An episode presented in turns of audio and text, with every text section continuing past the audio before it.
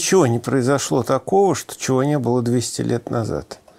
То есть дело в том, что на самом-то деле вот эта вся информационная эпоха, она нужна для того, чтобы мозг не работал.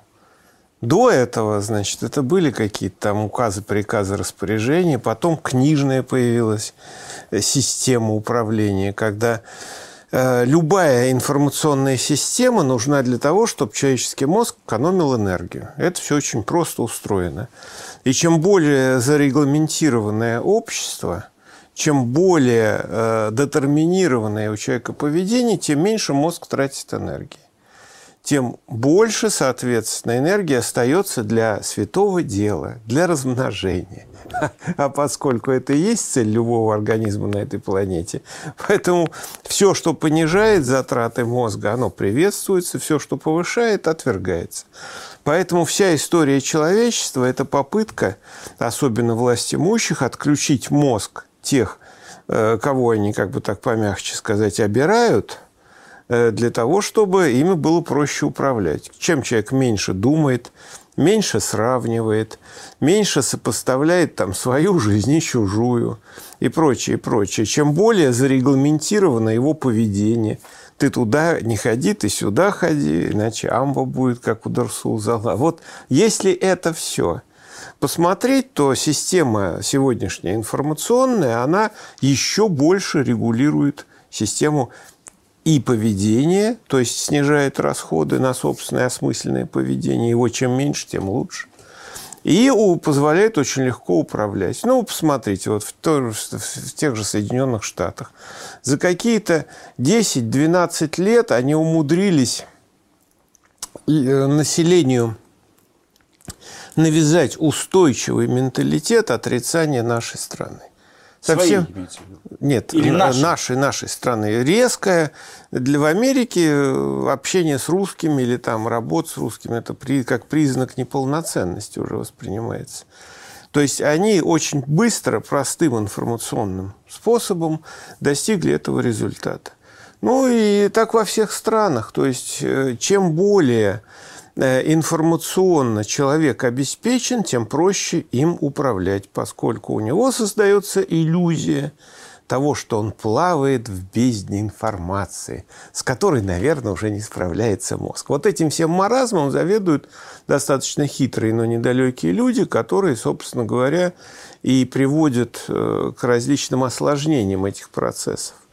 Потому что, к сожалению, мозг работает не только на экономии энергии. Есть кое-какие-то еще другие принципы, которые позволяют нам выживать даже в условиях, там, скажем так, информационно-монолитной лжи, в которой мы существуем в настоящее время. Что, собственно говоря, и требовалось доказать, поскольку, как вы видите, во многих местах, несмотря на то, что одна система подачи информации заменяется на другую, это сейчас называют там бархатными революциями, хотя ложь остается той же, иногда даже возрастает. Э, в сути это в сути. Люди понимают, что их все равно обманывают и в этом варианте, и в этом варианте.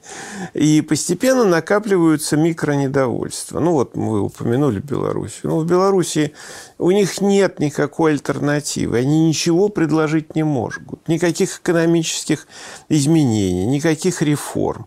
Судя по всему, там всем этим рулят всей этой истории с белорусской рулит два процесса. Один процесс, о котором я уже многократно говорил, глобальный, эволюционный, который связан с тем, что если вы начинаете население тем или иным способом проводить над ним насилие, ну, например, у нас это налоговая система, система ЖКХ, разных социальных поборов, которые говорят, нет, у нас это мы не берем, мы э, это по закону мы этих денег не берем, но мы их возьмем без закона. Ну, то есть всякими постановлениями, решениями. Постепенно накапливаются э, вот это самое социальное недовольство, на самом деле, которое носит биологический характер. Ты справиться с ним не можешь, оно непрерывно нарастает. И вот это произошло в Беларуси, когда разговоры с гражданами, которыми там живут постоянно, говорят, ну, у них, они не могут объяснить свое недовольство. Они говорят, нам он не нравится. Мы хотим его заменить, он нам не нужен, надоел.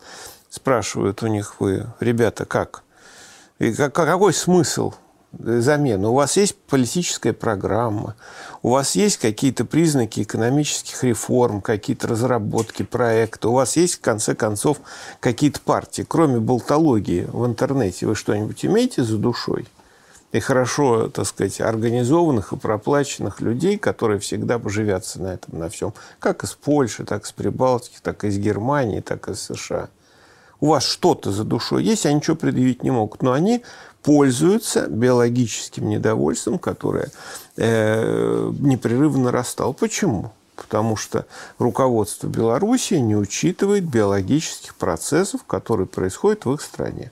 Они наивно считают, что историки, социологи, психологи, по-другому назвать не могу, могут дать им картину мира. Эта картина мира абсолютно не соответствует тем биологическим процессам, которые там происходят. Поэтому огромное количество населения говорит, да, у нас нет никаких программ, мы ничего мы не хотим так дальше. То есть то же самое было в свое время в ливийской джамахирии. Простите меня, люди, которые при рождении получали очень приличные деньги. Военные, которые имели очень высокие зарплаты. И жилье давалось, государственный уровень государственных дотаций и бесплатного обеспечения был колоссальным. Я уж про Африку не говорю, один из самых высоких в мире, а в Африке-то уж точно. Ну и к чему кончилось? Свергли его и просто уничтожили. Да, конечно, там и спецслужбы, и французские долги, которые скрывали, для этого надо было убить Каддафи. Это все известно. Вся эта история с золотым динаром, который должен был стать альтернативной валютой, э, которую ему не простили ни европейцы, ни американцы, естественно. То есть все это, конечно, сработало против него. Но суть заключается в том, что он проводил очень щедрую социальную политику. Очень много денег тратил на собственное население, поддерживая его всеми ему известными и доступными способами. Тем не менее, он ориентировался, ориентируясь на социальную, экономическую, политическую часть, не учитывал биологическую. Кстати, его съели. Что конкретно не учитывал Каддафи? А он не учитывал то, что э, кроме того, что людей надо обеспечивать с биологической точки зрения, мозг человека никогда не бездельничает. Это он только у психологов работает на 10%, поэтому с ними проще. У всех остальных он работает э, все время и э, в разных просто масштабах. Потребляет энергии или там 100% при значит, максимальном интенсивности или на 25% меньше, когда в состоянии покоя. Все. И вот этот мозг, он все равно будет нравится, не нравится. Он будет сравнивать, э, хочется или не хочется, как живет один человек, как другой, и всегда будет искать недостатки. Почему? Потому что любой человек опирается на три фундаментальных инстинкта. Значит, это еда, размножение и доминантность. Доминантность Каддафи не мог дать такую, которую обладал сам – ну, всем хотелось, чтобы у него, чтобы такие были с невероятными фигурами охранницы, э, с развитыми молочными железами, вот с такими пистолетами, ходили вокруг него по Красной площади. Всем такого хочется. Если Но... проще выразить это, можно сказать словом «зависть». Ну, зависть – это доминантность. Ну да, можно сказать зависть. Доминантность, потому что это бесконечный источник, который э, будет при полной сытости при том, что э, твой любимый дом будет покрыт метровым слоем твоих потомков. Это не важно. Вот эта доминантность, которая всегда возникает, то есть зависть в, со, в любой социальной иерархии, то есть как в кинзадзе цветной дифференциации штанов, она всегда будет возникать. И с этим надо работать очень интенсивно чтобы человек решал проблемы доминантности всю жизнь, а не смирялся с ней. То есть это специальное такая биологическое, должно быть биологическое направление. Есть много еще других вещей.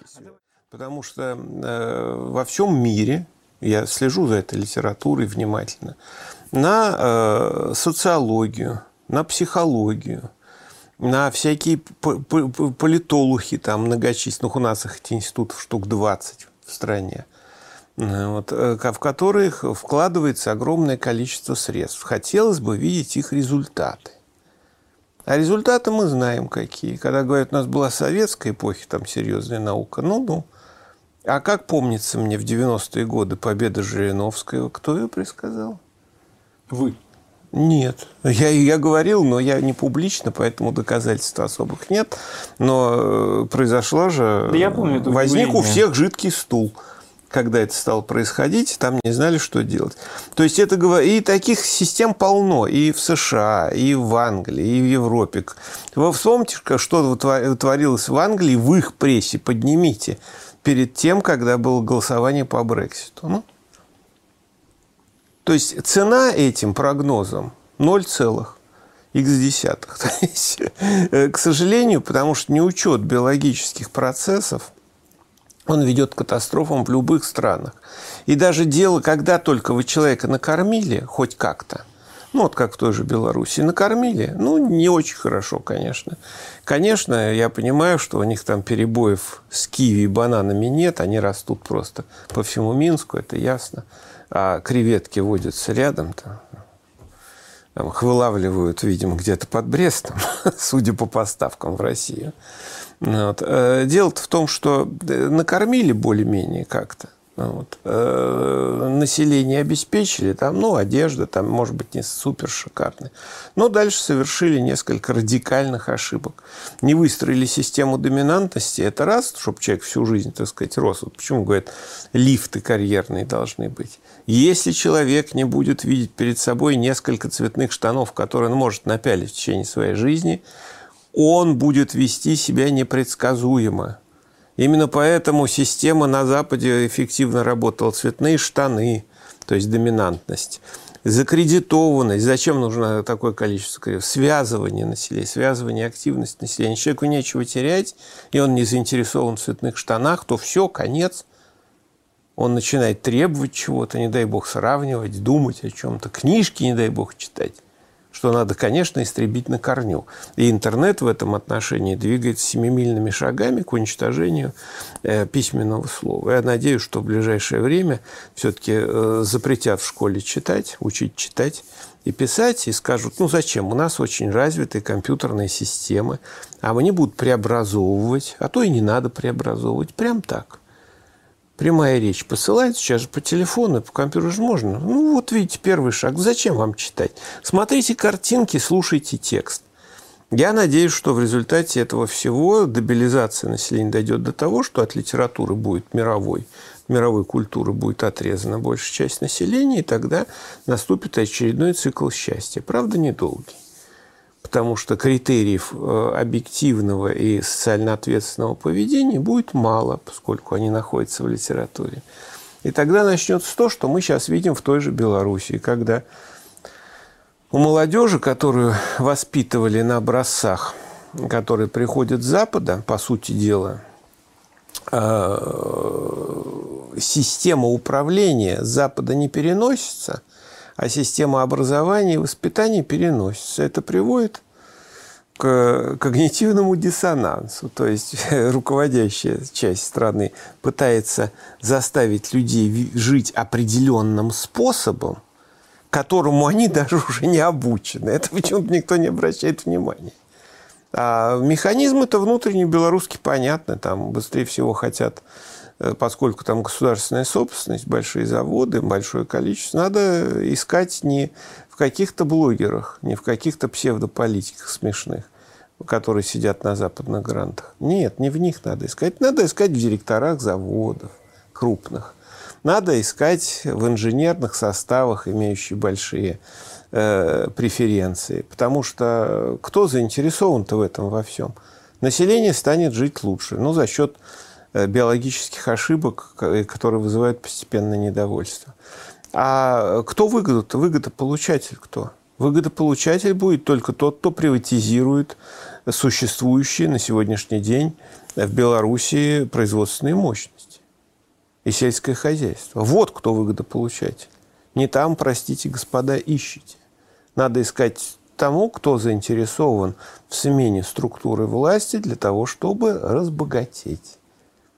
И они получат свои там сотни миллионов, если приватизируют эти предприятия, причем с помощью тех же самых э, странных э, людей, которые выходят сейчас на улицы. Ну, они создадут какие-нибудь комитеты по приватизации, с лозунгами выйдут, и все их приватизационные документы окажутся у современных директоров заводов. А так батька их может сместить всех. Он просто не там ищет, как мне кажется. Единственный вариант у него сейчас массовая смена всех директоров крупных предприятий и тотальная проверка их финансовой деятельности. Потому что такое количество денег, которое выбрасывается для того, чтобы поддерживать протесты, нужно где-то найти.